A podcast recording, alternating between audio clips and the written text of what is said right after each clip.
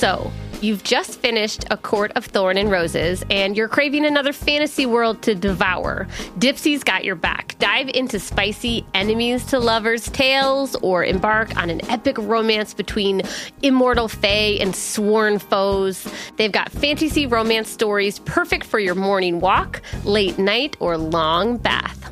Dipsea is an app full of hundreds of short, spicy audio stories. They bring scenarios to life with immersive soundscapes and realistic characters. Discover stories about second chance romances, adventurous vacation flings, and hot and heavy hookups. I gotta tell you that the immersive soundscapes are really what makes a good sexy story different from a not good sexy story because it just like adds like it's hard sometimes in like reading a novel to like get the actual feel of what's going on but when it's like oh we're like at the coffee shop and this is like actually happening it's like very different. And there's a growing library of fantasy series with werewolves greek gods and goddesses regency era historical fiction for you sam and fairy smut to explore the bounds of your pleasure. New content is released every week so in between listening to your favorite stories again and again, you can always find something new to explore.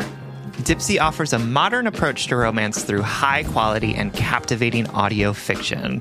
For listeners of the show, Dipsea is offering an extended 30-day free trial when you go to dipseastories.com slash justbreakup. That's 30 days of full access for free when you go to D-I-P-S-E-A stories.com slash justbreakup.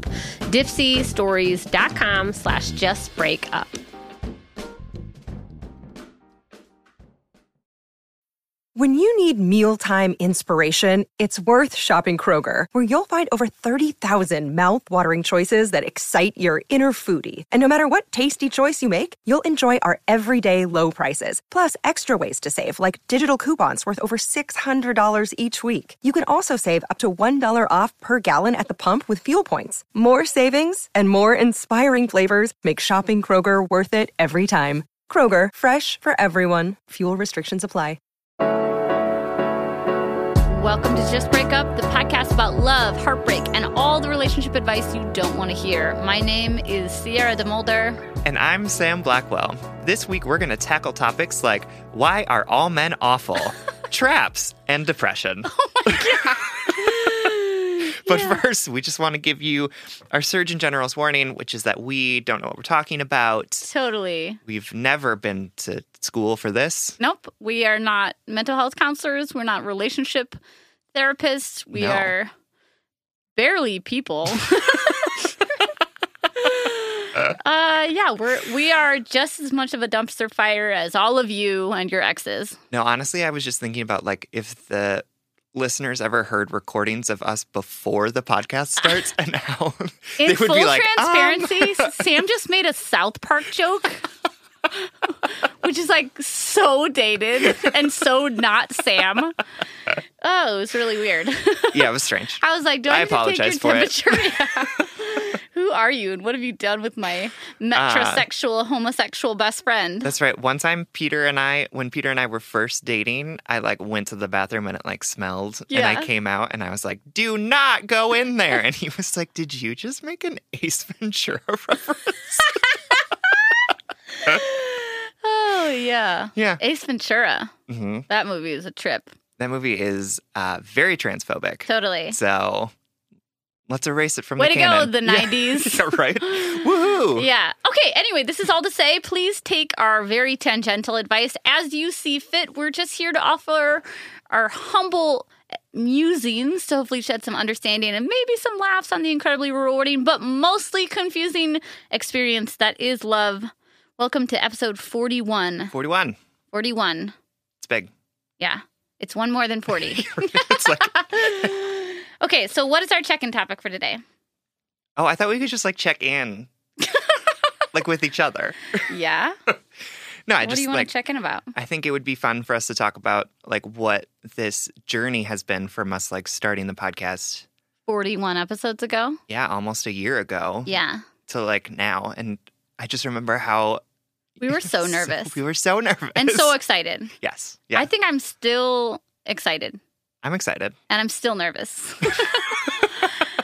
Sometimes I like say things and I'm like, what I say Yeah. Was that Let's- English? Let's, Was let's that like a interview full each other. Let's let's ping pong questions. Um, Yeah. So uh, I'll start. What What did you What are you most surprised about about the podcasting experience? Um, I'm mostly pri- surprised that people listen to us. Yeah, Sam's honest to God goal was like he's like I'd love a hundred listeners. Which, you know, we have significantly more than that, so Yeah. that's good. Yeah. Um, yeah, I mean, I'm surprised at the number of listeners, but I'm also surprised at like how passionately the listeners feel about us and about like the the worldview that we are trying to bring into the world, right? Like yeah. people who write us and are like, I got out of my abusive relationship because like I listened to a letter and realized that I have worth and that I can say no to people. It's like, how amazing is that? That's Yeah, it, it doesn't it never gets old Yeah. when you all write us and it never gets it especially never gets old when you guys use our funny little like punchlines. when you say like head and heart work or block block block or Yep. dumpster fire like um that never get we never expected that type of engagement and I love like the the the global like movement and language that we are all contributing to as listeners and contributors. Yeah, and some of like some of the things that we that are those phrases are from letters, right? Yes, like we didn't exactly. even think about Good True think. Love Yep. was from our first letter that we ever read Yep. ever. Yep. Um, dumpster, dumpster fire Yeah. and Black Book Black was something that Sam and I said randomly, or Sam was the Black Book Blacker. Anyway, um, I think, but so Yeah. yeah, that's surprising to me too. Okay, ask me a question. Um if you could say one thing to yourself when this podcast started, what would you say? girl get ready just, just kidding but really like uh i think when i started it i didn't anticipate it um it taking over so much of my brain um you know i'm a self-employed artist and i that takes up a huge part of my brain being self-employed you think about your work all the time especially when your work is the product of you yada yada yada um, and you have to sell yourself like i feel like i have hundreds of plates spinning all at once Mhm. and back in july right before we started well, I had one plate that was just breakup. you know, I was just like, cool, we're going to prep this podcast. And, you know, f- five months into it, six months into it, I really realized how much I was prioritizing just breakup in my weeks Mm. and how it's like, it feels like a 40 60 split between like my quote unquote full time job of poetry Mhm. and, and writing and just break up. And I actually, I think that's one of my favorite things is that I feel very invested in this. I, I love this work. I love this our partnership. I love our listeners. Um, I love our product, and I just don't think I expected um, it to become a viable piece of my professional life Yeah. so quickly but it really has like uh, that 40 60 split is healthy to me actually like oh, yeah, it totally is. I, I I contribute the right amount of time to just break up and the right amount of time to my writing. Um and I love it. I love I find this work so rewarding um and so different than my writing work. So Mhm. I didn't expect that. Yeah. Yeah. Um do you have any fears about the podcast or anxieties? Yeah, I have a fear that uh, y'all are going to go key everyone's car. Because I tell them to. yeah. Um, no, I mean, I think I think that I do have a fear of um, saying something on this podcast that comes across as um, insensitive Right. or um, that uh, or that I say something that that makes somebody think that I am an I don't person, care, right? yeah, Or and because part of the problem with this podcast is that it is just us right. sitting in a in a room, often thinking of what we're saying like as we're saying it. Totally. And I think um, you know we are both trying to bring a level of nuance and compassion and empathy into everything that we talk about.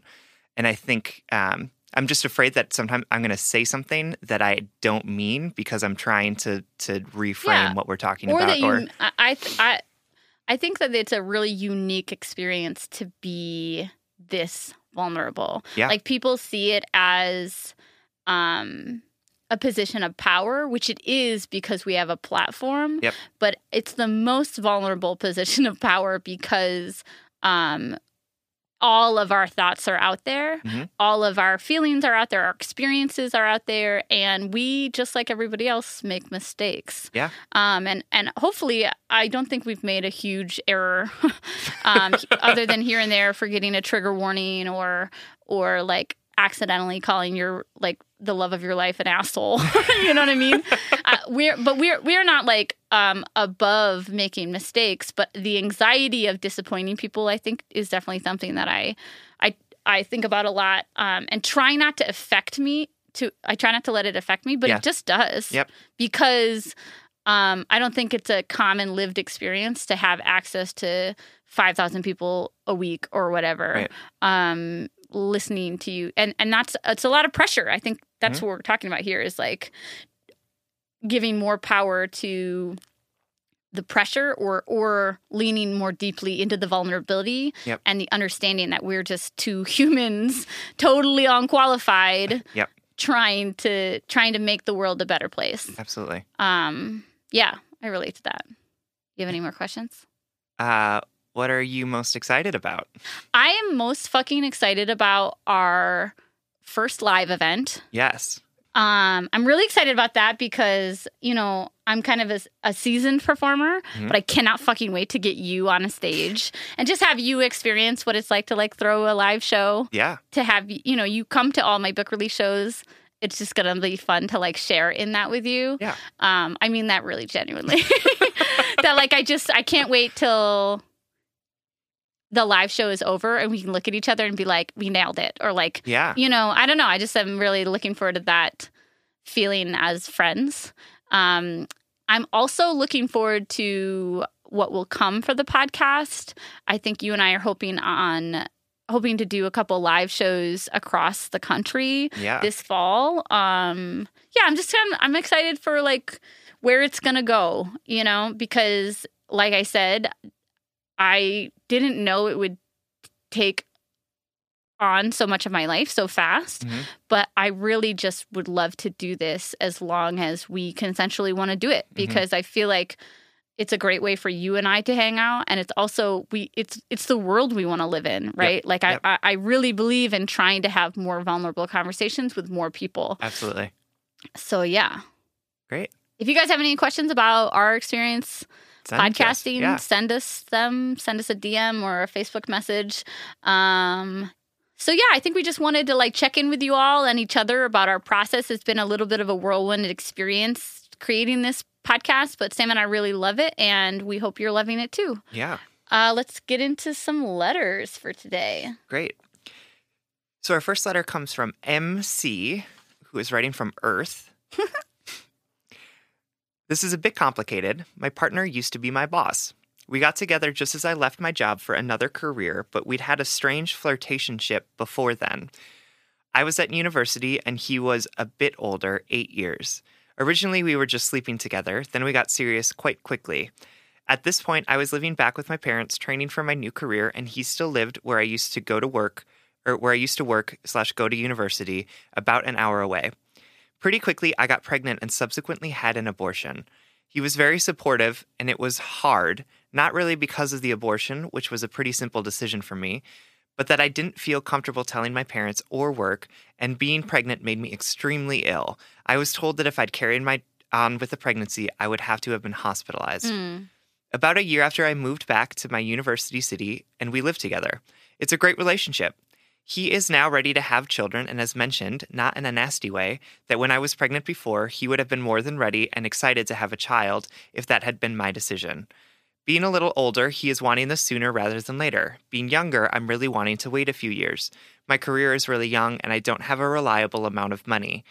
I want to do a few more things, the kind of stuff he did when he was my age. More than this, thinking about how truly awfully ill I was, I'm not sure if I'd ever want to be pregnant again. Mm. I've mentioned this to him, and he does not want to consider adoption and just brushed it off as being one of those things you have kind of have to deal with.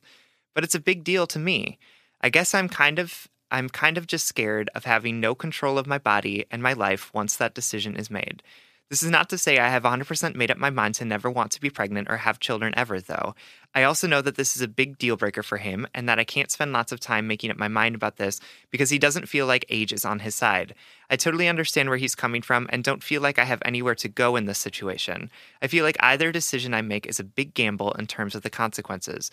I love my partner so dearly and would do anything for him, but I'm not sure that in this situation, just doing what he wants is healthy.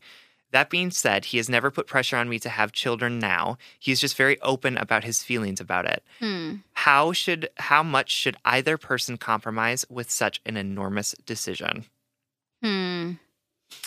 Um, thank you so much, MC, for this letter.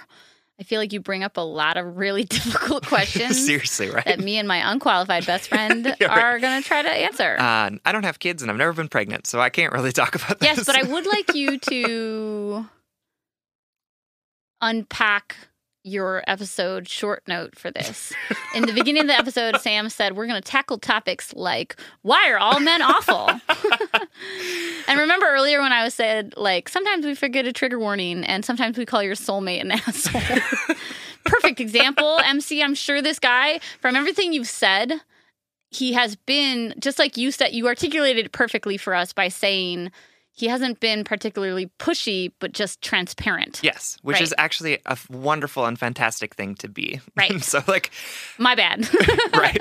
And I will tell you that I wrote that that on the um on our notes when I was reading through them and I had read through like 25 at that Yeah. point and so I was just like why are really all mad men- at the world and Yeah. all men yeah because like the letters that that y'all submit like are just people being awful to you. Yeah. And so I got to this one and I was like, why are I all men awful? And then I was like, I think I need to take a break from yeah reading. yeah yeah he passed it on to me at that point mc um, Um, so he's your partner is not awful in fact it sounds like he's at least been incredibly communicative Yeah. supportive transparent um, and he sees a future with you so those are all pluses Absolutely. Um, and the questions that you brought up are actually very difficult, nuanced questions. They are. So we're going to talk about when it comes to child rearing, um, or child growing and rearing. Mhm. Uh, who, what type of mediations or compromises are fair? hmm Um, and how to move forward when there's tension there. I guess. Yep. But first, we want to do our ceremonial complaining about masculinity and the patriarchy. Yeah. Like in walks like the Olympian with the torch, Yeah. you know. Yep. It's like, oh, okay, we're doing this again. Yeah, Great. yeah. He's like, oh, I'm back, guys. I'm back, ready to light the burn the patriarchy down light. yes, absolutely. Candle. Um, which is just that this like attachment to like paternity right. just doesn't it just doesn't make sense to me.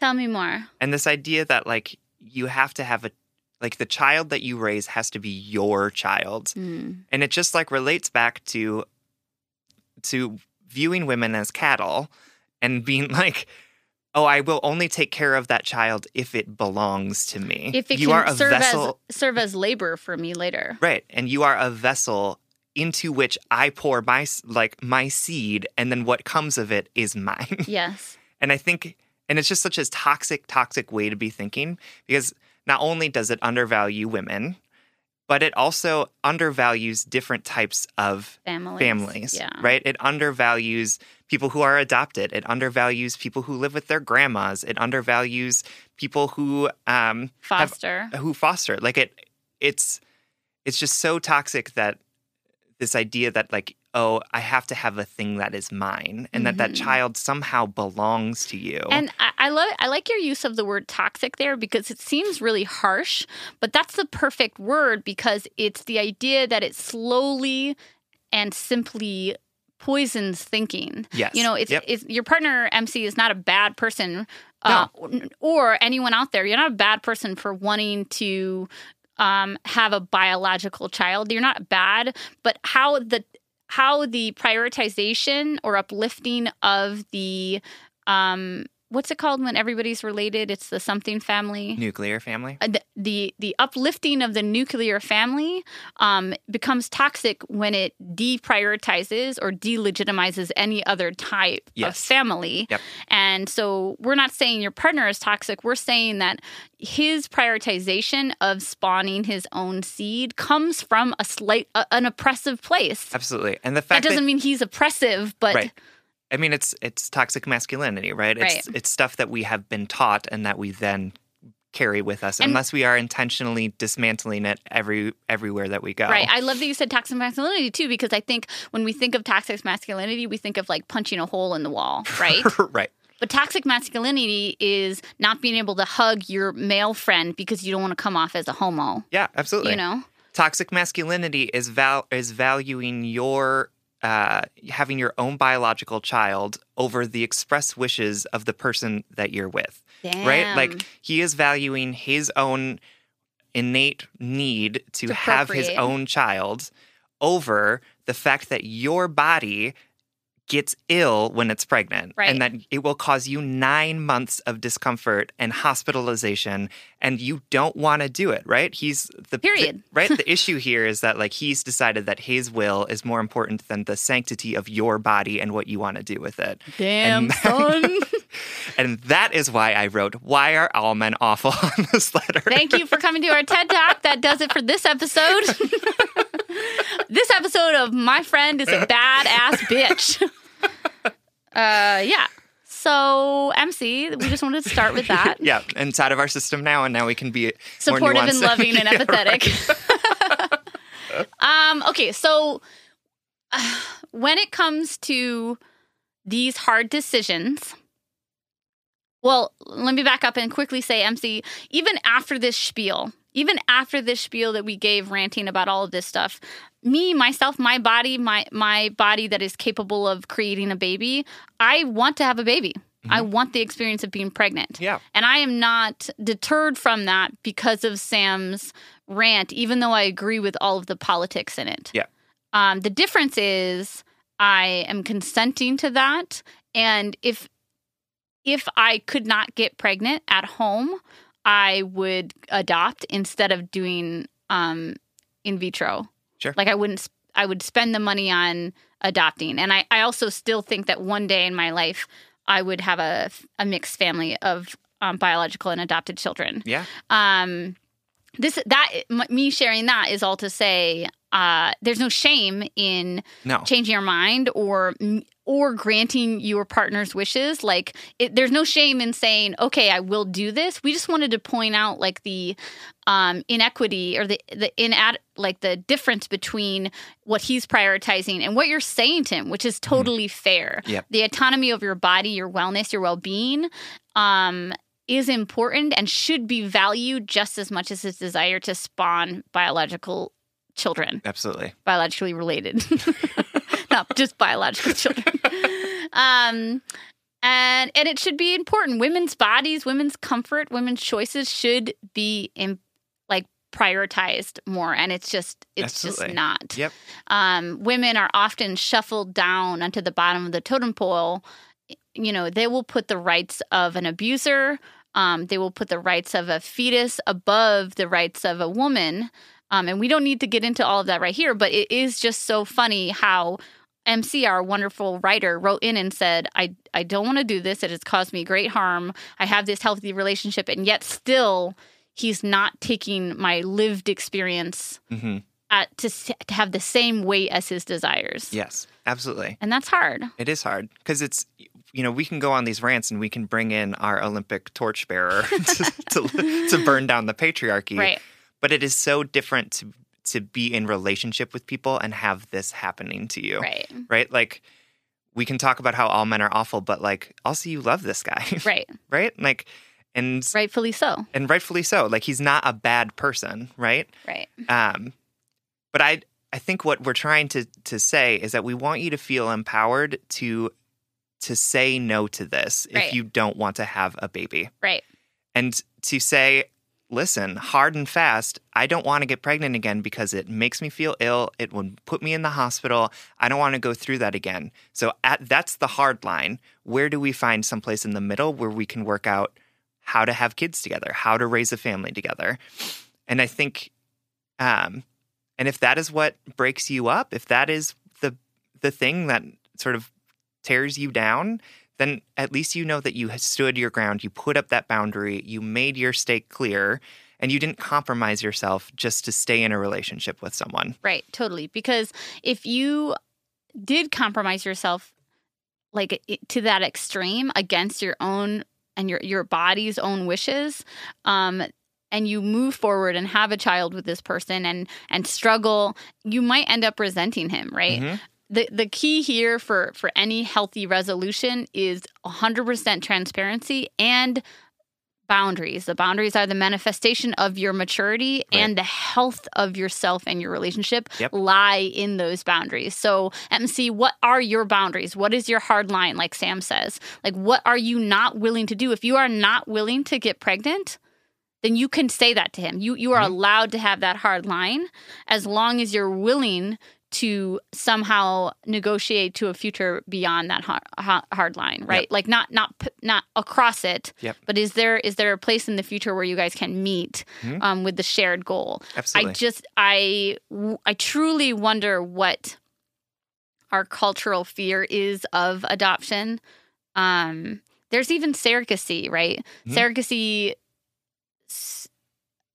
is to me another costly choice to have a baby that is that oversteps the adoption you Yeah. know when there's lots of young people who need parents Yep. however I, I have no judgment i'm not shaming anyone who is considering surrogacy Mhm. i understand that the for me here here where i can humble myself and and eat my words a little is like i really want to have my own child so i can experience pregnancy Mhm. That is something that i want to experience in my life um and so i guess somebody would choose surrogacy so that they could be a more active part in that um, pregnancy Yeah, sure. However, this is all to, I'm not going to, we could unpack that forever. But MC, um, there are many different ways to have a baby. There's many different ways to have a family. Um, and we just hope this empowers you a little to feel like your claim over your wellness Yep. is just as valid as your partner's desire to have biological children. Absolutely. Um, and so we just hope you feel empowered to have a little bit more candid of a conversation with your partner about like what your hard and fast lines are, what your expectations of him are, that you're allowed to expect him to respect your bodily autonomy. Absolutely. And don't let him sort of brush off your concerns about your body as something that just goes with what pregnancy is, right? Right. Like Because that's not a normal pregnancy. no, it's not. And your your discomfort and your physical health is important and it's not something to be brushed off. Right. And so so don't let him undervalue you and also don't undervalue yourself in that. Right. Right? Like you are an autonomous person who gets to make decisions about what your body does. Um and I think that you you can do it. And and honestly, if you decide like, well, I, I'm actually just going to get pregnant, like that's fine. We just want you to be able to make the decision based Yeah. on what you want, what you're comfortable with, and what what you feel okay with with your body. And in terms of, in closing, like your question about like how do you meet in the middle of all of this? Honestly, there's no, there's no specific answer outside of communication and boundaries. Honestly, those are the pillars on which any mediation or resolution are built upon Yep. is communication transparency and boundaries right like that you have to communicate your feelings you have to be transparent about your motives your desires your expectations Yep. um, etc what you can bring to the table and vice versa they have to meet you they have to build those pillars with you Mhm. and then where are your hard and fast lines what are your boundaries what are you Yep. willing to do what are you not willing to do and vice versa. That that's the only equation we can give you and anyone out there who's struggling to find a middle ground with their partner Absolutely. MC, we hope this helps. We hope you feel empowered. Thank you so much for writing. We love you. Y'all, as a self employed person, as a mom of a toddler, I am always struggling with finding time to manage my finances. At the end of a busy week, the last thing I want to do is spend time budgeting all of my expenses or tracking down customer service teams to cancel old subscriptions I no longer use. But now I use Rocket Money and it does all of that for me. Rocket Money is a personal finance app that finds and cancels your unwanted subscriptions, monitors your spending, and helps you lower your bills so that you can grow your savings. With Rocket Money, you have full control over your subscriptions and a clear view of your expenses. You can see all your subscriptions in one place, and if you see something you don't want, Rocket Money can help cancel it with a few taps. I love how the dashboard shows me this month's spending compared to last month, so I can clearly see my spending habits and check myself if needed. Plus, they'll help me create a custom budget and keep my spending on track. Rocket Money will even help try to negotiate to lower your bills for you by up to 20%. All you have to do is submit a picture of your bill, and Rocket Money takes care of the rest. They'll deal with customer service for you, which I obviously love as a somewhat introverted, conflict avoidant person. Absolutely. Rocket Money has over 5 million subscribers and has saved a total of $500 million in canceled subscriptions, saving members up to $740 a year when using all of the app's features. Stop wasting money on things you don't use. Cancel your unwanted subscriptions by going to rocketmoney.com slash justbreakup. That's rocketmoney.com slash justbreakup. rocketmoney.com slash justbreakup. The weather's getting warmer, so it's time to say goodbye to jackets, sweaters, and hello to shorts and tees. I wanted to update my wardrobe for the long haul without spending a fortune, and luckily I found Quince. Now I've got a lineup of timeless pieces that keep me looking effortlessly chic year after year.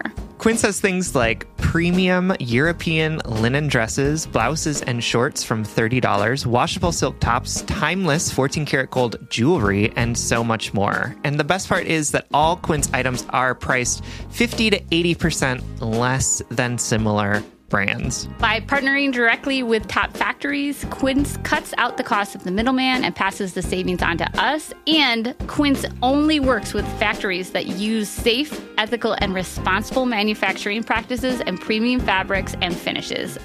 This past month, I treated myself to a pair of new slippers because I'm in that hashtag mom life era of my life, um, in which um, I am never not in slippers. And these are 100% Australian shearling lined clog slippers. And I love that they're slip on, but they have those durable rubber outsoles. They're super cushy, super comfortable, but I feel like I can run outside to like take the trash out in them while also like staying warm and active in the house. Get warm weather ready with Quince. Go to quince.com slash justbreakup for free shipping on your order and 365-day returns. That's Q-U-I-N-C-E dot com slash justbreakup to get free shipping and 365-day returns. quince.com slash justbreakup. All right, our second letter is written to us from Anonymous Anonymous from South Carolina. Anonymous writes, Hey, Sam and Sierra, love y'all and love this work. Thanks for doing it week after week. I met this guy my freshman year of college, and from the weekend I met him, I felt connected to him. Not in love with him, that was someone else that same weekend, but that's another story for another day. Oh. Tangent. but just really connected as a friend. We developed the same friend group, and I edited his paper for school, papers for school. Through all this, we discovered we had a lot in common singular upbringing passions, goals, etc. We spent incredible times together and we were really there for each other in, in a way no one else was at the time. We didn't spend every day together, but the time we did spend was meaningful and fun. And sometimes we would get to the parking lot of campus, look at each other, and decide we weren't ready to go back yet we could see each other from across the parking lot, lock eyes, and our hangout time would start right then. He made me feel safe, understood, and calm. I started having feelings and shot my shot, and he let me down the opposite of easy. It completely ruined the friendship the exact way everyone was scared it will. He immediately started dating another girl, and I was crushed. But I moved on. I thought that was the end of it. I missed his friendship, but oh well. I moved across the country and figured it was history. Six months after graduation, he calls me out of nowhere and says he's been thinking of me. We talk for hours and then start talking every day. Then snapping and texting every day. Again, I'm feeling so safe and understood and cared for by this wonderful man I definitely love as a friend. At this point, I assumed maybe he was just going to be my lifelong guy friend and I would be okay with that. I was happy to have him back in my life. He told me about his ex, his family, his job, and I did the same. We shared secrets and caught each other up on everything. Two to four hour phone calls every day. Oh my God. Then he starts getting feelings. He starts telling me how cool and pretty I am and how he really cares about me. The tone of our conversations become flirty, and the little freshman college girl in my heart felt so vindicated and enjoyed the attention. He didn't push me to reciprocate, so I played it cool and we kept talking. Way to go, girl. the antithesis of me in my 20s. Uh, we met up during the holidays and kept talking through spring and planned a meetup for June. So this is a long This is a long ass. yeah, little online anti court courtship. Okay, Yeah. or phone courtship. Um, okay. He tells my best friend he has a whole magic weekend planned for us, and that he's gonna end it by asking me to be his girlfriend. I am ecstatic and so ready to finally be completely loved by this man. I felt like it was the right time, right place, and we were both so ready. We arrive at Magical Weekend and it's a train wreck. He acts like he would rather be anywhere else the whole time. I confront him and ask him, What's up? Does he want to be with me or not? He said he isn't sure anymore, that I'm great, and that he, quote, probably loves me, but that he doesn't think it will work long term. He said he kept the Magic Weekend plans because he felt guilty about stringing me along and just confused about how to handle it. Being a two on the Enneagram and a mayor of Givingtown, shout out episode 32, I told him it was fine, bought him ice cream, and let him off the hook. Again, I was crushed, but also pissed. I spent the summer having casual flings and trying to forget him. Spoiler alert, none of the flings worked out, but they were fire. we didn't talk for almost two years after that. Two years. Two years. Except once when he called in for me that one of our friends was in the hospital. Then one day this past October, he calls me up and I'm expecting more tragic news. But no, he's calling to see, quote, how I am and to update me on how he is. We talk like old friends and he ends up calling me a few more times. I answer and we keep talking, but he never told me why he suddenly decided to reconnect. I stopped answering his calls because I was worried that uh, we were just going to ride the same train again and that I would fall for him again. He stopped he stopped calling after a few tries. This was four months ago. I am happy, healthy, whole, but single, and still have a spot in my heart that misses this friendship and wonders where it went wrong. The thing is, he just commented on a recent life update of mine on Facebook saying he misses me, respects the work I'm doing, and wants me to call him soon. I want to talk to him, but I don't know if I can do it without falling into the same trap. He's such a nice guy, and if I keep answering, he will keep calling. I feel like if we get to where we talk often again, I will fall in love with him again and he will reject me. Please help. I miss his presence in my life, but I also don't want to jeopardize all the head and heart work that has taken me to learn to survive without his friendship or support. All right, Anonymous. This is a great letter. I know, it's so juicy. Even though like we read them, like when you read them to me in the studio, it's always like, oh yeah, the drama. yeah, like I always forget about all of the juicy bits. I know. Um, all right, anonymous. I uh think a lot of people are going to relate to this letter, Uh huh. right? Just that person who like flits in and out of your life Yep. and comments on the day you don't want them to comment on your fit, you know, or like you're like, "Oh my god, I'm happy and free." And then like, "Ding, he Yeah. just tweeted me," or, you know, like she just sent me a picture. Yeah, it always seems like the it's the at the exact moment that you're like, I think I might be like over this, and then suddenly it's like, ding, here we are. Yeah, you don't want to know what the most heartbreaking version of that was in my life?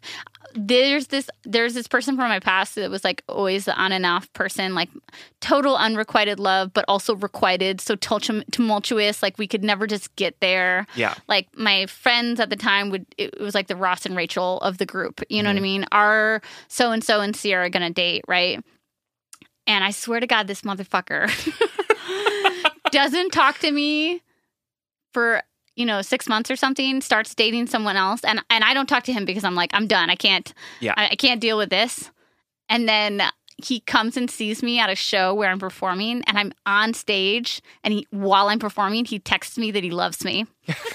that is some manipulative, gonna tiptoe back into your life bullshit.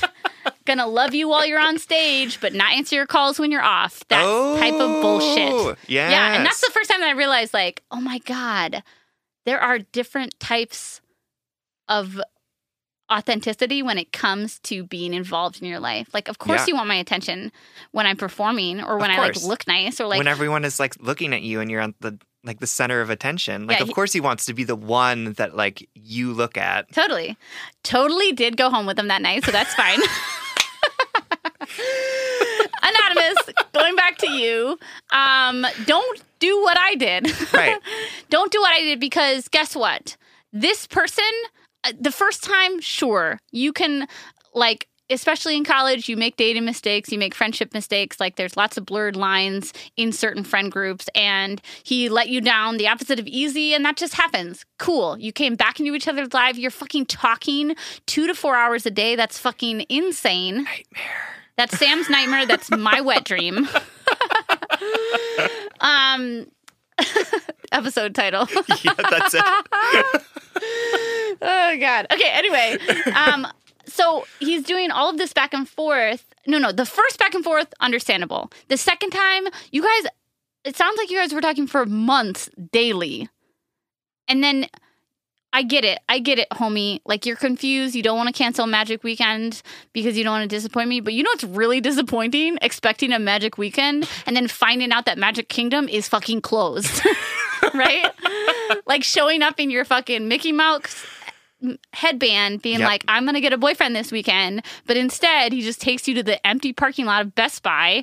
you know, like he should have just called it off right then. Like, like that's what adults do. Yep. And this homie is trying to come back into your life now because he misses the respect and love and attention that he that you gave him when Yep. you thought it was a reciprocal relationship. But guess what? It was 100% not a reciprocal relationship at least at the end, Mhm. right? And now he wants it to reciprocate again and and he just hasn't earned it. No, he definitely has not. And, we we picked this letter because it's a perfect picture. It's a perfect example of hashtag block block block. yes. But also, I think one of the thing that pl- thing that like most plagues people in romance is the back and forth. Oh, for sure. Yeah, because it's there. n- Nothing ever gets a clean death, right? Mm-hmm, it's mm-hmm, just always mm-hmm. like, oh, he's still lurking Even there, in Game of Thrones, people die and they come back from the dead, and you're like, what? What? I don't understand What? I thought I blocked you. How are you faxing me right now? It's 2019.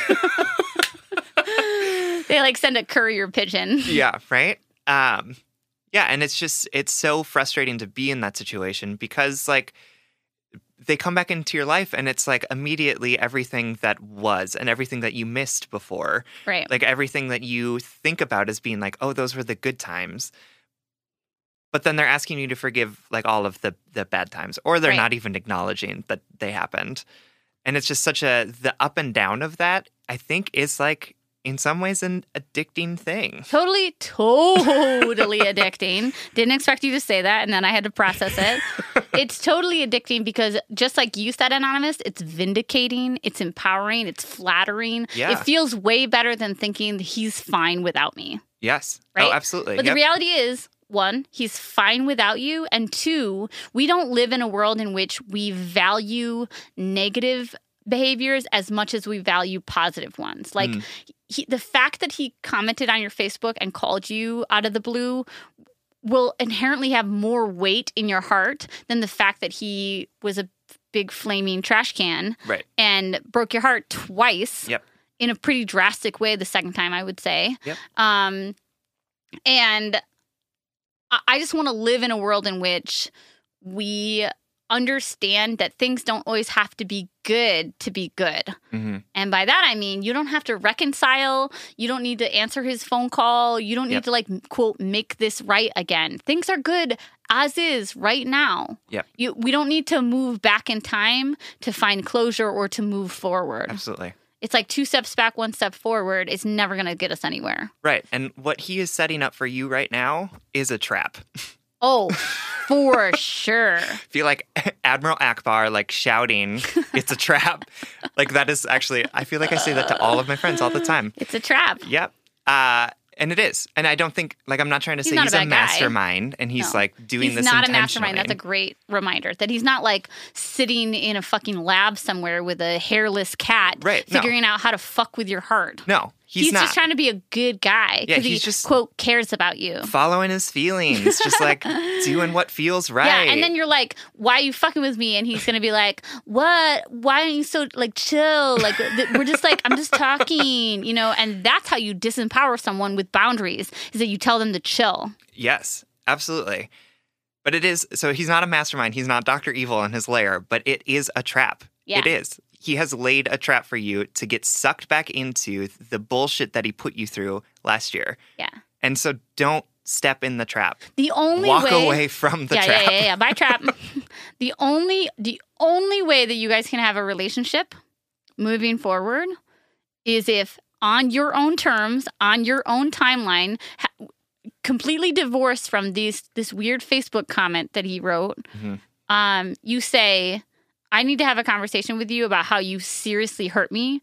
Um, two times in our history and that hurt has made me question whether or not I'm safe to be your friend. Yeah.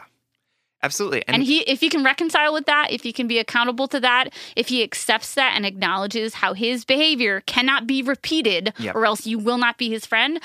Um, if you can do that, then maybe you can move forward and be friends. But again, boundaries are the manifestation of your maturity. Boundaries are your key savior here. I'm, but I'm like over it. Yeah, yeah, yeah, yeah. At this point, bruh. like I, I don't even like he had two chances, man. Yeah. Like he doesn't deserve a third one. I at all. agree. Like let him go do his thing to someone else. Yeah, and, and and this is the thing that we always come back to. Yes, he was a good guy. Yes, you had a great connection. But let me tell you something anonymous from from like the most sincere part of my heart. That unrequited person that I'm talking about, like it's been 10 plus years since that unrequited love happened and I don't miss him. I'm glad we didn't work out Yeah. um it took a while to untangle the the the specialness that I thought we had Yep. and it doesn't take away from the fact that for those 3 years he was special to me Yep. but now he's not Right. and that doesn't mean he wasn't then but now he's not and it it doesn't have to be a continuation of the special Absolutely. and so you don't have to make a special place for him in your heart you don't have to give him special treatment because he was once special Yes, absolutely. And I and I know that you miss him in your life, but you right now are only missing the good things, and I want to tell you that the good comes with the bad. yeah Like he is not two separate people who's the best friend for you and then the jerk that broke up with you. All of that is in one person. So if you let him back into your life, you're not just letting the good guy in, you're also letting the guy who hurt you in. yup So that's why I keep saying it's a trap because It he's is totally a luring trap, you 100%. with this good guy thing, but the good guy is the bad guy. Venus flytrap of a man. Absolutely. Penis flytrap. I can't even claim that joke. My niece said that joke once when she was like three. It wasn't a joke. She said, What is a penis flytrap? Not knowing that. It's a vagina. That's what I call a vagina. oh my God. What is that? That's a vagina. All That's right. my old timey vaudeville voice. Oh, well, let me see here, son. this is why we cut to three letters, people, so that we can have quality content like this. That's right. Right. Exactly. Just break up plummets in its listenership. okay, moving on to. Oh, wait. Anonymous, we love you. Thank you so much for writing. Give us a little update to this juicy little back and forth. Yeah, please do. do. Uh, yeah, we believe in you. Thank you so much for writing, hun. Hey, it's Kaley Cuoco for Priceline. Ready to go to your happy place for a happy price? Well, why didn't you say so? Just download the Priceline app right now and save up to 60% on hotels. So, whether it's Cousin Kevin's Kazoo concert in Kansas City, go Kevin, or Becky's Bachelorette Bash in Bermuda, you never have to miss a trip ever again. So, download the Priceline app today. Your savings are waiting. Go to your happy place for a happy price. Go to your happy price, Priceline. Look, Bumble knows you're exhausted by dating. All the must not take yourself too seriously and 6 1 since that matters. And what do I even say other than hey? well, that's why they're introducing an all new Bumble with exciting features to make compatibility easier, starting the chat better, and dating safer. They've changed, so you don't have to. Download the new Bumble now. All right. Our last letter of the day uh, is from Who Are You? Who's writing from Minneapolis. Uh, and heads up, just a trigger warning that uh, there is a mention of suicide in this letter. Hi, Sierra and Sam. I just want to say thank you for everything that you do. Listening to your podcast has really helped me process through my emotions, and I am extremely grateful for it. Here I go. I met my ex BF through the internet, and at first we were only friends. But as we talked more and more, we became super close and decided to embark on an LDR. Long distance relationship for Yes. everybody who's over 25, like me. Eventually, he moved to Minnesota to be with me and to build a life together. I was fairly young then. We got our first apartment and things were super great, and I was so happy for three years. Long story short, a lot of self reflection happened for me, and I ended up breaking up with him. We stayed very good friends, however, until he met someone else. I got extremely jealous, even though I know I had no right to it. I wanted us to be best friends forever, even if we weren't in a romantic relationship. I felt like we were soulmates and we were meant to find each other in this big world. We stopped talking because there was an abrupt explosion of emotions following me finding out that he had met someone and he wanted to be with her. We ended our friendship eh, sort of amicably, and I will just leave it at that. After our friendship breakup, I realized that I was not the best person in our romantic relationship or our friendship. And I think I know why too. Shortly before we met, I had attempted suicide because I was at what felt like the lowest point in my life. Only a few days later, we met, and my whole world changed for the better. However, I think that was because I was struggling so much, and I used my ex as my savior. Everything that was wrong with my life, I found a happy alternative in him, and I became extremely codependent. We all he also did the same. We basically could not live without each other, and anything we did or any choices we would make, we would always consider the other person first. We were really happy and had and were a really great team, probably because of our codependency. I realized that there was a lot of times where I would push him away and shut him out completely for no reason when I was feeling depressed.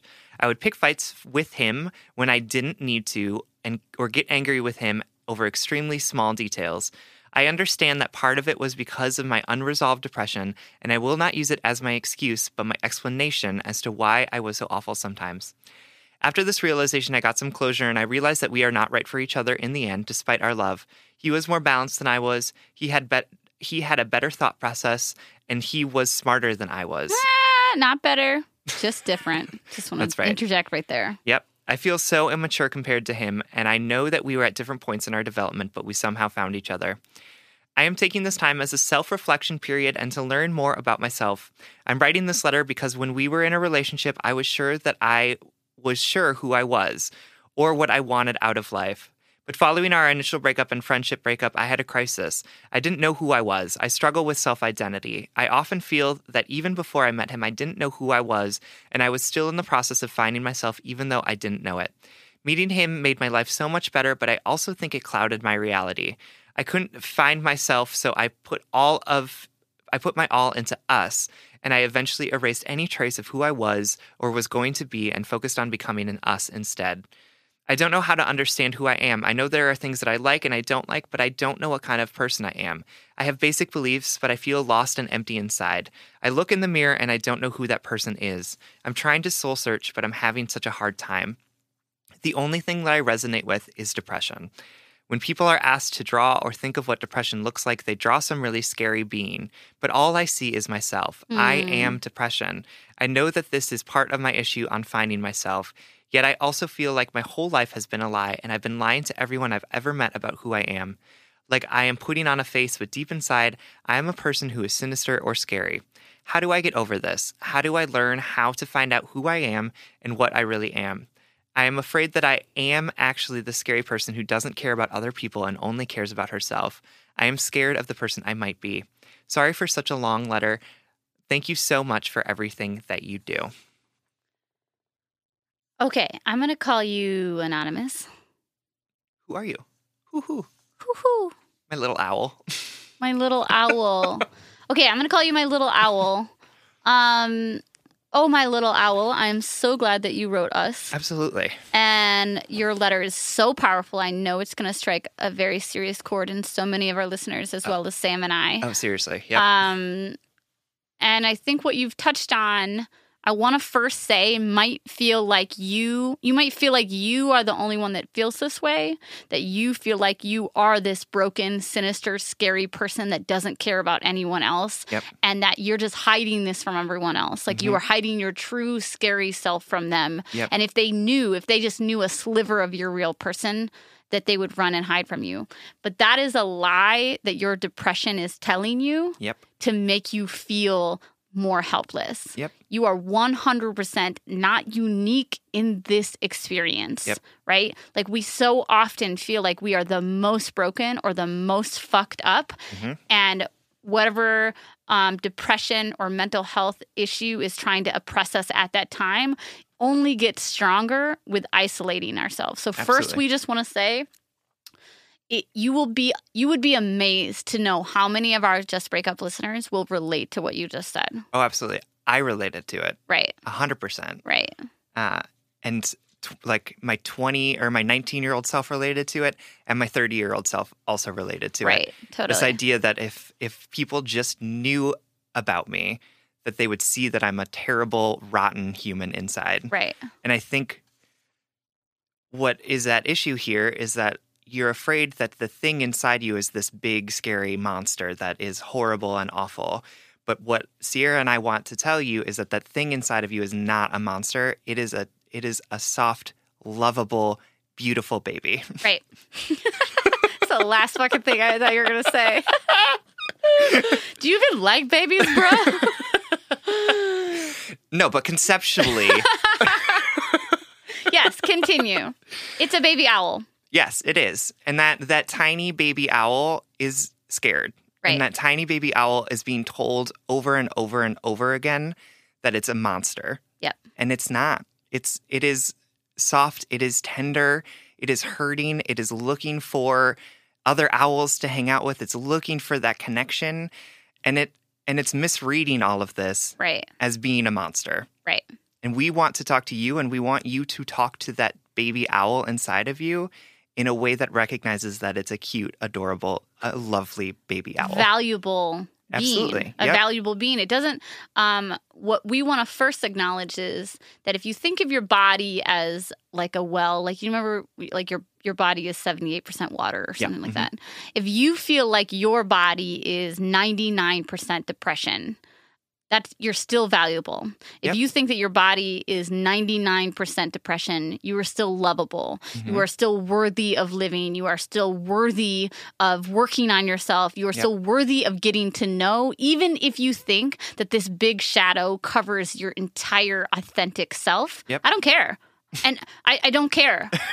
I don't care that you're hurting. I want to know you. I don't care that you think you're a bad person. I want to know you. Yep. I don't care that you think you're unlovable. I want to love you. Yep. Um, and I think that's the the first crucial lie that depression tells us Yes. is that it like that the that we are tainted, broken, unlovable, monstrous, Yep. and that nobody wants to know this part of us. But I think the reason why we have a podcast right now that is in some semblance successful is because people want to air out these monsters. People want to see the monster um, that other people are carrying around so that they feel less ashamed of their own, right? So that they Yep. stop calling it a monster. Yep. The other day I was like tweeting about having one of those days in which like all of your anxiety and self-loathing compounds into a monster and that monster is called like everybody hates you and your podcast sucks. And oh by the way your writing is terrible and your parents are mad at you and it's going to feel like this forever. Yeah. and that's its formal name. That's how it signs its checks you know? And somebody responded me on twitter and just said I know I don't 100% know what you're going through, but I know that I have my own monsters. And when they're really loud, I just need someone to acknowledge it. So mm. I'm acknowledging your monster. I'm telling you this isn't easy, but I'm letting you know I see you. Yep. And so that's what Sam and I are saying right now like that you are not defined by this, but even if you were, even if you were, we would still see you. We would still mm-hmm. hold you. We would still love you. Yep. And I want to say something really quickly before I forget it. You said, like, I'm really afraid that people will find out how I'm selfish I am that I don't care about anybody else, right? Yep. Um I could spend my time reassuring you like no no no it's okay you're a loving person you have so much love to give you can take care of other people but I don't give a fuck about that right now. I don't. I, I what I care about right now my little baby owl is that I don't your worthiness is not inherent on how good you are to other people.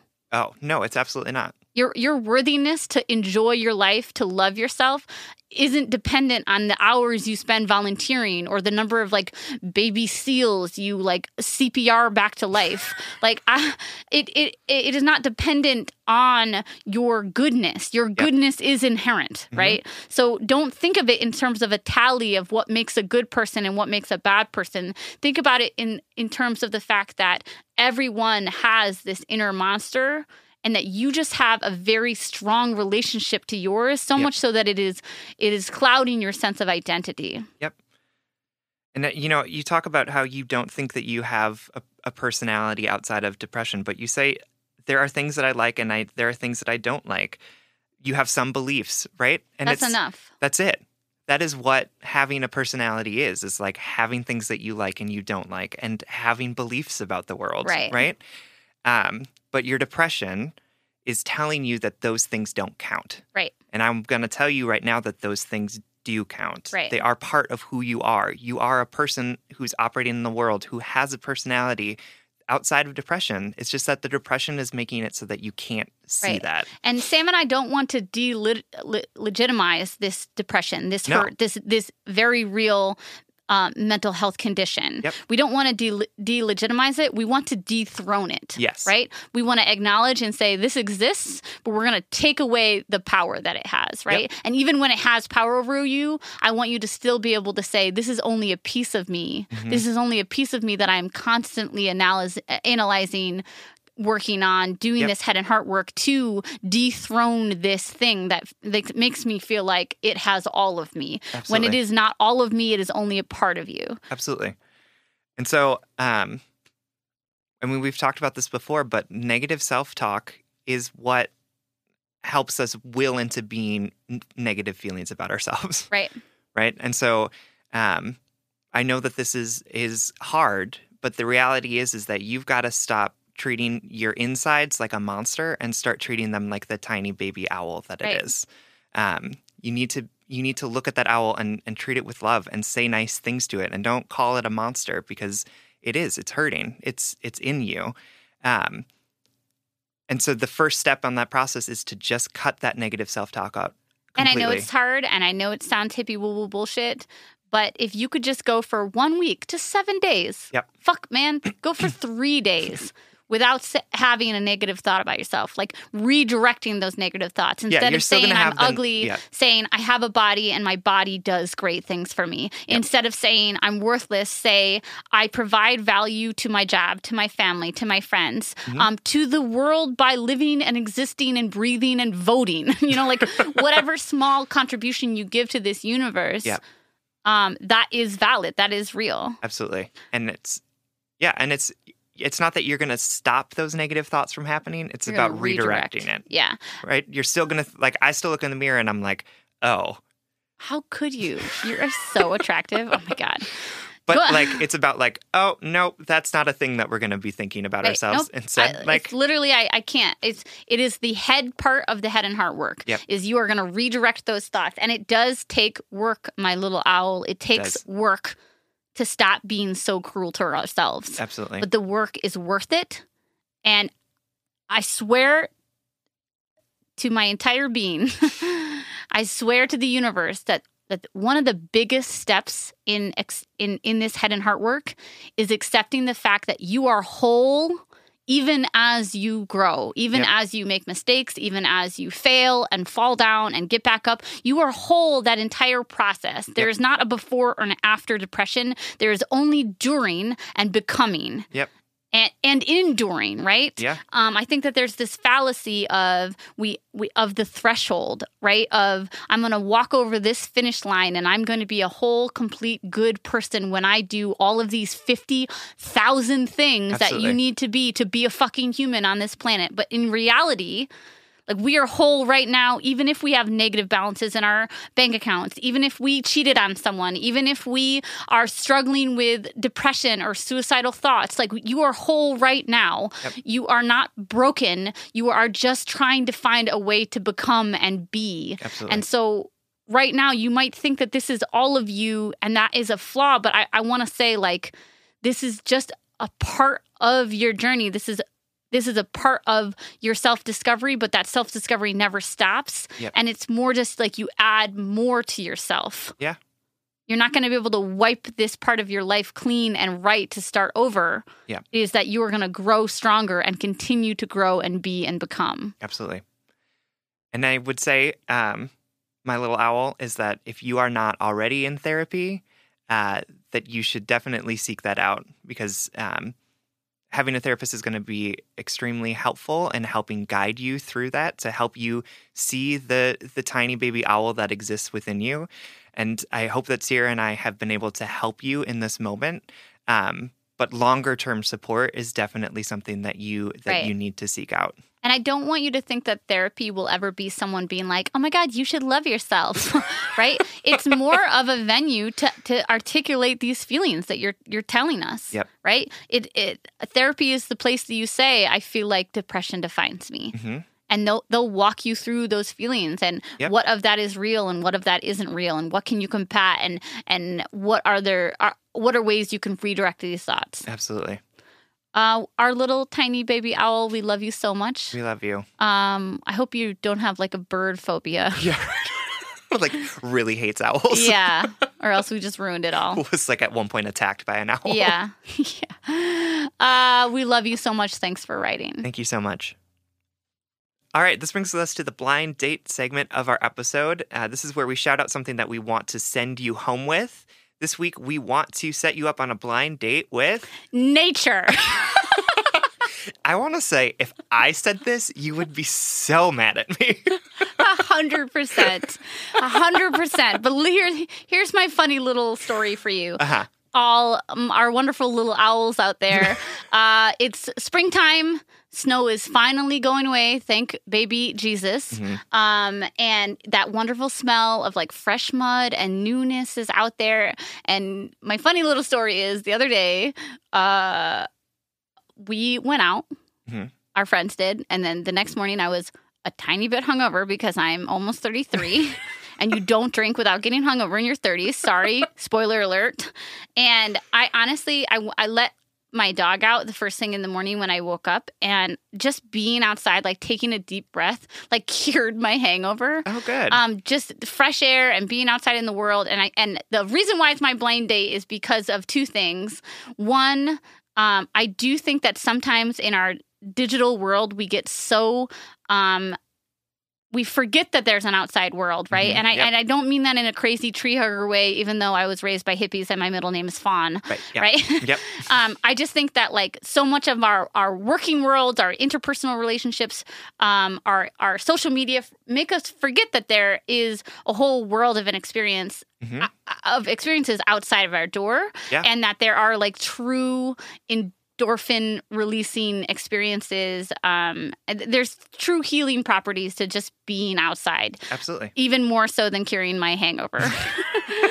um, Yeah. and, and the second reason why I'm suggesting this is because it's spring, and spring is the ultimate metaphor for self care and self wellness. That the, that that nature doesn't give a shit if it made a mistake. Nature doesn't care um, if you ate too much, um, when they're concerned of your quote unquote bikini body. Nature doesn't care if you um, have anxiety. It doesn't care if um, it it is muddy everywhere and and and that it froze all winter, it always comes back. It always comes back and it always gives itself an opportunity to, to grow and be new again. And I just encourage you all to like go take a five minute walk outside, Mhm. take a 10 minute walk outside, go on a hike, find your lit- local park instead of going out to the bar and meeting your friends or instead of um, watching your favorite TV show. Like try spending 10, 15, 30 minutes outside um, and to see how that that does for your mental health because I think that there's a real connection between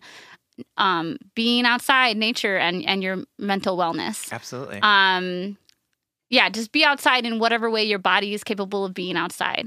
Love it. Yeah, hippie bullshit, I know, but No, I'm so into it. it, it's been it's it's me and my dog have been in an infinitely better mood because fucking seasonal depression's a thing. yes, it is. and we were like stir crazy this winter. Oh no, that's because it's a horrible winter. Yeah, go outside. All right. All right, everyone. Thank you so much for listening. You can like us on Facebook and you can follow us on Twitter and Instagram at Just Breakup Pod. You can also slide into our DMs, send us your favorite relationship memes, but most importantly, you can submit your questions about all matters of the heart at justbreakuppod.com. Please don't forget to subscribe and leave us a five star rating and review, and also consider supporting us on Patreon. If you support us at $5 a month, you get an additional weekly episode. $5 a month for an additional weekly episode. Patreon.com slash justbreakuppod. This helps us keep the lights on and it helps us reach more brokenhearted souls who need two random strangers giving them relationship advice. Original music, recording, editing, and producing by our friend Big Cats. Make sure to check out his podcast, the What If Podcast. And remember, so often we spend so much time in the dirt, so much time digging around trying to find that water in that well. We spend so much time focused downward on our problems that we forget that there's so much world and air out there to refresh us. We forget that we spend so much time looking down on what oppresses us, our past, what brings us back to places of hurt, that we forget that oftentimes we can just let go by looking up. And if all else fails, Just break up.